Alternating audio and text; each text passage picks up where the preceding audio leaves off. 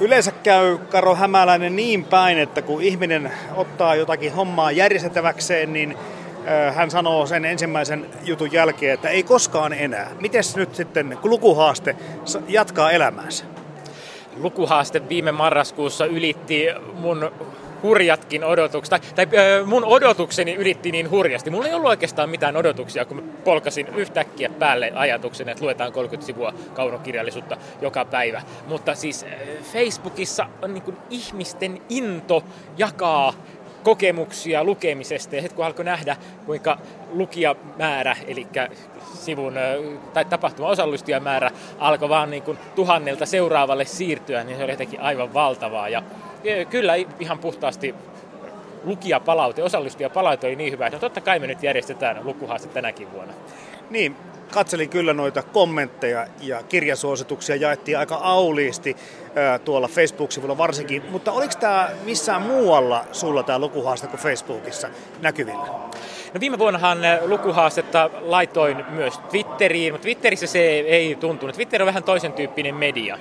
Ja sitten hän, no esimerkiksi teillä Yle puheella sä pidit lukuhaastetta hyvin esillä. Ja siis mä tiedän, että kirjastot ovat ottaneet että siellä on kirjastoissa tehty lukupiireissä osallistettu kaveriporukassa. Tähän on tyypillinen, joka on tapahtunut niin työpaikoilla. Miten, ootko tänään lukenut jo? Miten meni 30 sivua. Ja sitten vaihdetaan kokemuksia, jaetaan kirjaa. Lue tämä seuraavaksi, tämä olikin aika hyvä. Niin mä uskon, että kaikki tällaisella mikrotasolla, josta mä en tiedäkään, niin sitä on tapahtunut varmasti tosi paljon.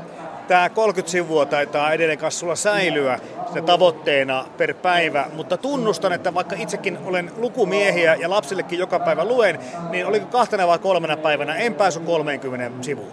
Ää, sen suon sinulle anteeksi, koska tässä, tässähän ei kisailla toisia, vaan vain itseään vastaan. Mutta tämä 30 sivua, mistä sä oot sen tempassut? 30 sivua, siis se, on, se perustuu virheeseen, koska mä muistin, että kun marraskuussa on juoksuhaaste, niin mä muistin, että sen juoksuhaasteen tehtävä on juosta 30 minuuttia, puoli tuntia joka päivä. Ja siitä mä otin, mutta se olikin 25 minuuttia, mitä juoksijat selviää vähemmällä. Ja, ja näitä haasteitahan nyt todellakin on ollut ja viime vuonna oli tämä punnerushaastekin mukana. Mä osallistuin punnerushaasteeseen viime vuonna, mutta tänä vuonna taidan keskittyä nyt punnertamaan näiden kirjojen kanssa. Mutta sen verran olet kumminkin tehnyt muutoksia, että viime vuonna luettiin pääasiassa kaunokirjallisuutta. Joo, rajasin se viime vuonna kaunokirjallisuuteen ja tein siinä virheen.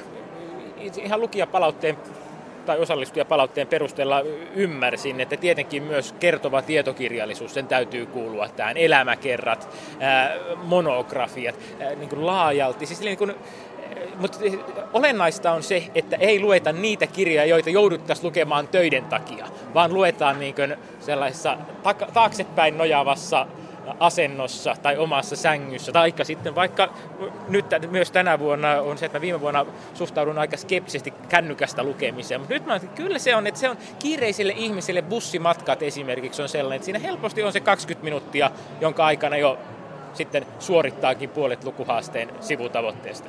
Eli perinteisen käyttöliittymän kirjan lisäksi annat armon käydä oikeudessa, eli kännykästä saa lukea, tabletista saa lukea, tietokoneelta saa lukea, mitä muuta vielä? Joo, tänä vuonna saa tehdä näitä, mutta mä siitä huolimatta kehotan kokeilemaan sitä paperista ja sellaista pitkää yhtä, yhtäjaksoista lukemista. Siis nythän haasteeseen saa, että 30 sivua saa kerätä pätkissä. Ihan samalla tavalla kuin tässä punnerushaasteessa, että yhden punneruksen kerralla. Samalla tavalla tässä saa, niin kuin, saa lukea yhden sivun tai puoli sivuakin kerralla ja sitten jatkaa. Mä suosittelen kokeilemaan vaikka yhden lauantain tai sunnuntain tai muuten vaan vapaa-päivän. Kokeile, että entäs jos lukisikin kokonaisen kirjan tässä. Käyttää yhtä jaksosta aikaa, koska sillä voi olla yllättäviä vaikutuksia. Niin, tässä nyt tullut herää tämmöinen niin kuin pieni eska, eskapismi tai nautintoajatus ö, mulle myöskin, koska aika moni kuitenkin meistä, varsinkin päätteeltä, mutta muutenkin lukee työkseen. Kyllä, joo. Siis se, ja se, he, lukemista tulee, mutta lukeminen on erilaista, kun sitä lukee työksi. Se on niin aivan erityyppistä sitten uppoutua vaikka romaanihenkilön taikka elämäkerran päähenkilön maailmaan, koska siis siinä, siinä mennään kirjailijan luomaan ää, maailmaan, joka usein on samalla, samankaltainen kuin tämä meidän ympärillä, mutta se kuitenkin poikkeaa siitä. Se on joko historiassa tai siinä tapahtuu erilaisia asioita. Ja siis kyllähän lukeminen Ah, me saadaan uploaditkin. Lukeminen, oliko puheenvuoroni niin hieno? Ollaan siis kirjamessuilla. Lukeminen tota, on omiaan niin auttamaan näkemään asioita toisen ihmisen näkökulmasta. Ja mun mielestä siinä on niin oikeasti keskeinen juttu, mitä me ei saada, kun me luetaan tietokirjoja. Siis ei tällaista niin kuin, e, e, kirjaa, jota luetaan pelkästään tiedon hakemista varten. No tota, nyt kun tästä nyt vetelen mutkia suoraksi, niin kuulin tässä semmoisen pienen kritiikin siihen suuntaan, että tänä päivänä ö, jokainen vähän niin kuin on liian kärkäs sen omaan asenteensa, mielipiteensä ja, ja olemisensa kanssa ja unohtuu pikkusessa kanssa ihminen ja ne muut näkökulmat? No mun mielestä tämä on oikeasti asia, joka on niin yhteiskunnallisessa keskustelussa tällä hetkellä suvaitsemattomuus tai suvaitsevaisuus positiivisena asiana on asia, joka tuntuu olevan kyky asettua toisen ihmisen asemaan empatia, ymmärtää miksi toinen ihminen työskentelee tai toimii sillä tavalla. Kyse ei voi ihan tällaista, ei, ei tästä tarvitse mennä mihinkään niin kuin maahanmuuttoasioihin. Tässä voidaan puhua ihan yksinkertaisesti vaikka työpaikalla, että ärsyttää kun toi ihminen aina tekee noin. Ehkä se, se niin kirjojen lukeminen voi auttaa tähänkin, että pystyy näkemään, miksi näin tapahtuu.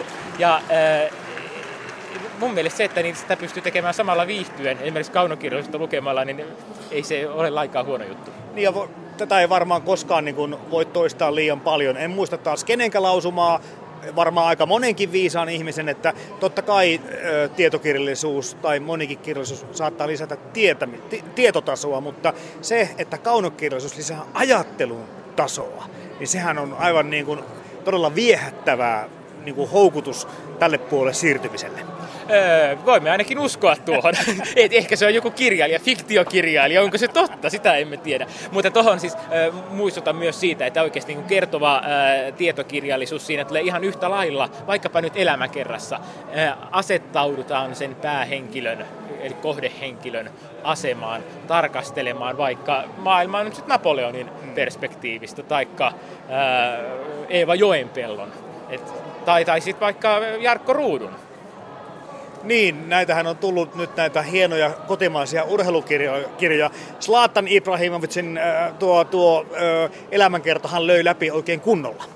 Joo, se oli mielenkiintoinen. Siis siinähän äh, kirjoittajana oli sitten taas David Lagerkrantz, joka on aiemmin itse tehnyt romaania ja on nyt sitten tietysti tänä vuonna taas Stig Larssonin perinnön jatkajana kirjoittanut, kirjoittanut Millennium-trilogialle jatkoa erittäin hyvä ja, ja erittäin kiinnostava myös siinä mielessä, että siinä ollaan Slaattanin persoonassa ja sitten se on Lagerkrantz taisi jossain haastattelussa sanoa, että yksikään sitaatti ei ole Slaattanilta. Kirjailijamaiseen tapansa. Okei, mä tunnustan kyllä, että ehkä yksi parhaita elämänkertoja, mitä on kyllä koskaan lukenut, oli niin hyvin tehty kirja. Ja nyt en ole vielä Litmasta ja Ruutua päässyt lukemaan, mutta, mutta odotan vain kun pääsee. Ja nyt nimenomaan nä- tänäkin vuonna pääsee näitä lukemalla tähän lukuhaasteeseen mukaan. Kyllä, se on, se on. Saa liikkua vaikka sitten Jarkko Ruudun tai Jari Litmasen nahoissa ja katsoa sitä kautta, koska kyllä, kyllä mä uskon, että se antaa ihan samanlaisia esimerkiksi eläytymisen, kanssaelämisen kokemuksia. Sitten siinä pystyy myös tarkastelemaan itseään, muistelemaan vaikkapa itseään, peilaamaan omaa lapsuuttaan Jari Litmasen lapsuuteen, taikka niitä omia hetkiä, millainen itse oli silloin, kun Jari Litmanen oli Ajaksissa tai Barcelonassa ja palauttamaan mieleen muistot. Että kyllä tuollaisen tietokirjan kautta yhtä lailla voi elää läpi itseään, vaikka tietokirjan päähenkilö on joku aivan toinen. Täällä taustalla kuuluu kaunista kuorolauluja ja nuo uploadit, mitkä äsken saatiin, saattoi olla, että ne ei tullut Karo meille. Mutta täällä ollaan nyt kuitenkin kirjamessulla par aikaa. Sulla on täällä monenlaisia eri tehtäviä. Kerro vähän, missä kaikissa rooleissa Karo Hämäläinen näillä kirjamessulla 2015 Helsingissä esiintyy. Kirjailijana esiinnyn yksin romaanista kertomassa sitten, Paavo Nurmesta. Paavo Nurmesta kertova romaani, joo, siis ei elämäkerta, josta äsken puhuttiin, vaan se on todellakin romaani. Se on samalla tavalla taideteos niin kuin Väinö Aaltosen Paavo Nurmesta veistämä patsas, eli äh, faktat sinänsä pitävät paikkansa, mutta siinä vaiheessa kun todellisuus ja äh, sitten fiktion vaatimat, vaatimat äh, muovaukset ja näkemykset vaativat, tai oli, oli ristiriidassa, niin siinä vaiheessa annoi sitten taiteen lakien ajaa ohi naturalismin lakien, aivan samoin kuin Väinö Aaltonen kertoi omasta Nurmen juoksijapatsastaan. Ja sitten mä oon Parnasson vastaava tuottaja, niin siinä roolissa keskustelen e-kirjoista ja tällaista e-kirjalukupalveluista. Keskustellaan sukupuolen asemasta kulttuurikirjoittelussa. Kesku... Puhutteko sananvapaudesta tänä vuonna ollenkaan? Sananvapaudesta ei taideta tällä kertaa, mutta ehkä meillä on vapaus puhua mitä haluamme. Jäin vaan miettimään, kun näitä kommentointipalstoja on suljettu ja, ja niiden ollaan niin kuin kai Yleisradiossakin muutoksia vähän tekemässä näihin asioihin. Onko nyt niin, että esimerkiksi Parnassossa vältyttekö te tämmöiseltä kaikenlaista ryönältä, mitä moneen mediataloon tulee ovista ja ikkunoista? Parnassossa vältytään ryönältä sillä yksinkertaisella tavalla, että lukijapalaute tapahtuu kirjeitse tai sähköpostitse. Eli meillä on me, me päätettiin tehdä tällainen ö, radikaali linjanveto, että meillä on nettipresenssiä käytännössä ollenkaan muuta kuin Facebook-sivu, jonka kautta tiedotetaan, tiedotetaan asioista ja tapahtumista. Kun lehti ilmestyy kuutena painotuotteena vuodessa, seitsemänä numerona, niin se antaa ajattelulle hieman aikaa. Ja lukijakirjeiden väitän, että taso on parempaa kuin nettikeskustelussa keskimäärin. Mikä tällä hetkellä, Karo Hämäläinen, sua kiinnostaa tällä hetkellä tässä kirjallisessa kentässä tällä hetkellä eniten? Tässä on, musta tuntuu, että suomalaisessa kirjallisuudessa on käynnissä jonkinlaista äh, sukupolven muutosta, sukupolven vaihdosta. Äh, se kiinnostaa, siis uusia tekijöitä, uusia ääniä tulee, tulee koko ajan mukaan. Äh, onko estetiikka muuttumassa? Sitä, äh, sitä mä aina yritän tarkkailla äh, herkällä, ei ehkä korvalla, vaan ennemminkin silmällä. Ihailin esimerkiksi Kari Hotakaisen lausta todella paljon. Mulla tällä hetkellä parhaillaan hänen uusin romaaninsa työn alla. Ja sitten taas toisaalta sellainen niin kuin täysin räävitöntä heittoa niin kuin Miina Supisen Mantelimaassa, mm. jota myös on tässä, tässä kuussa lukenut, niin siis sellaisia niin kuin hyvin erilaisia lähestymistapoja, siis sellaista kirjavuutta, siitä mä pidän. No siinä tuli kotimaisia suosikkia tällä hetkellä. Onko sulla mitä muuta tällä hetkellä yöpöydällä odottelemassa tai ö, lukeminen kesken? No mulla on itse asiassa äh, ranskalaiskirjailija Jean Echenon äh, romaani Minä lähden tällä hetkellä. Siinä se on erittäin kauniisti ja hienosti kirjoitettua. Siis siinä niin kuin, eh, sivuilla, sivuilla haluaa viipyä. Se on jo vähän kauemmin aikaa sitten ilmestynyt romaani 2000-luvun alussa varmaankin. Olen siis divarilöytöjä. Ja se, se, on niin kuin, se on kirja, että sitä ei haluakaan lukea, vaan mä luen sitä väleissä. Aina sivun sieltä toisen täältä. Oikein sellaista nautintoa. Mä tiedän, että joillain ihmisillä on tällaisia, niin kuin, että istutaan nahkatuoliin ja poltetaan sikaria ja juodaan konjakti. Mulla se on sitten tämä Minä lähden romaanin lukeminen. Jos ajatellaan tämä, että sä jätät nämä työliivit nyt sitten pukematta päälle, niin miten sä muuten täällä kirjamessulla viihdyt? Mä yritän vältellä heräteostoksia joka kerta mä lähden täältä aina niin kahden painavan kassin kanssa ja se, se, on, se on tuskallista, mutta kyllä esimerkiksi viime vuoden kirjamessulöydyt, niin kyllä ne on lukuun menneet, että ei, se, ei ne virheinvestointeja ole olleet. Kyllä mä, siis täällä on mukava, kun täällä tapaa kirja-ihmisiä, täällä tapaa tuttuja, täällä niin kuin aika menee huomaamatta. Ja, ja äkkiä onkin jo sunnuntai-iltapäivä ja messuja aletaan sulkea. Totta. Ja nyt sitten mitä tässä on ehkä aikaisemminkin ollut puhetta siitä, että kyllähän tänne kirjan ystävät löytävät tiensä, mutta sitä kyllä pitäisi niin monen varmasti miettiä, että miten tänne saataisiin semmoistakin porukkaa, jotka ovat välttämättä niin paljon kirjaa, en puhu arvostuksesta, mutta eivät niin kuin jotenkin ole huomanneet sitä avata. Se on totta, se on totta. Mä en tiedä sitten taas niin kuin väkipakolla työtä. En minäkään välttämättä puutarhamessuille menisi, kun kerrostalossa asun. Että, että siinä mielessä että löytää niin kuin jokaiselle eh, kirjalle lukijoita, heille, niin kuin, ja löytää, antaa heidän löytää heille omat kirjat. Mielestäni esimerkiksi nämä, nämä Jari Litmasen tai Jarkko Ruudun eh, elämäkerrat on hyviä kirjoja siinä mielessä, että ne tavoittaa varmasti sellaisia ihmisiä, jotka eivät muuten eh, tulisi avanneeksi vaikkapa nyt sanotaan Katja Ketun romaania joka kyllä kannattaa myöskin avata. Joo, siis on niin paljon kirjoja, jotka kannattaa avata, mutta jostain pitää lähteä. Joo.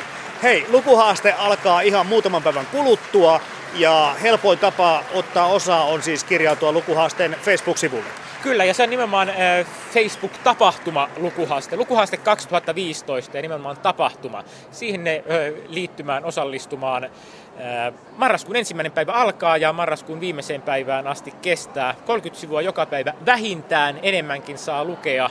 Mä uskon, että näillä nurkilla ollaan varmaan jossain tuhannessa osallistujassa, eli miljoona sivua alkaa olla kasassa.